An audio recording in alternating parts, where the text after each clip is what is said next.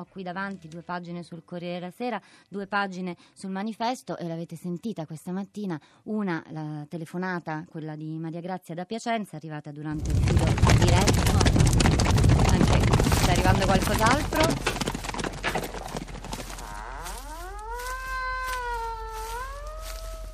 Oh, principessa Dulcinea, signora di questo prigioniero cuore, grave offesa mi avete fatto nel licenziarmi e respingermi con l'ordine rigoroso di non più comparire dinanzi alla vostra bellezza.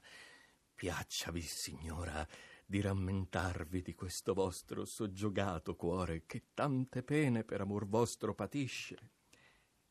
Nei regni e province appena conquistati mai stanno quieti gli animi dei cittadini, né parteggiano col nuovo signore se non abbiano timore di compiere un'altra novità ed alterare di nuovo le cose per tornare, come si dice, a tentare la fortuna. Perciò è necessario che il nuovo signore abbia intelletto per saper governare e coraggio per offendere e difendersi in qualsiasi avvenimento.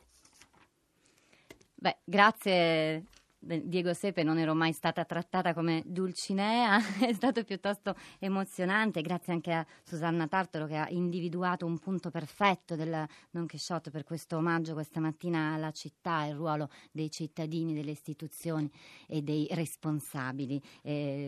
Mia signora.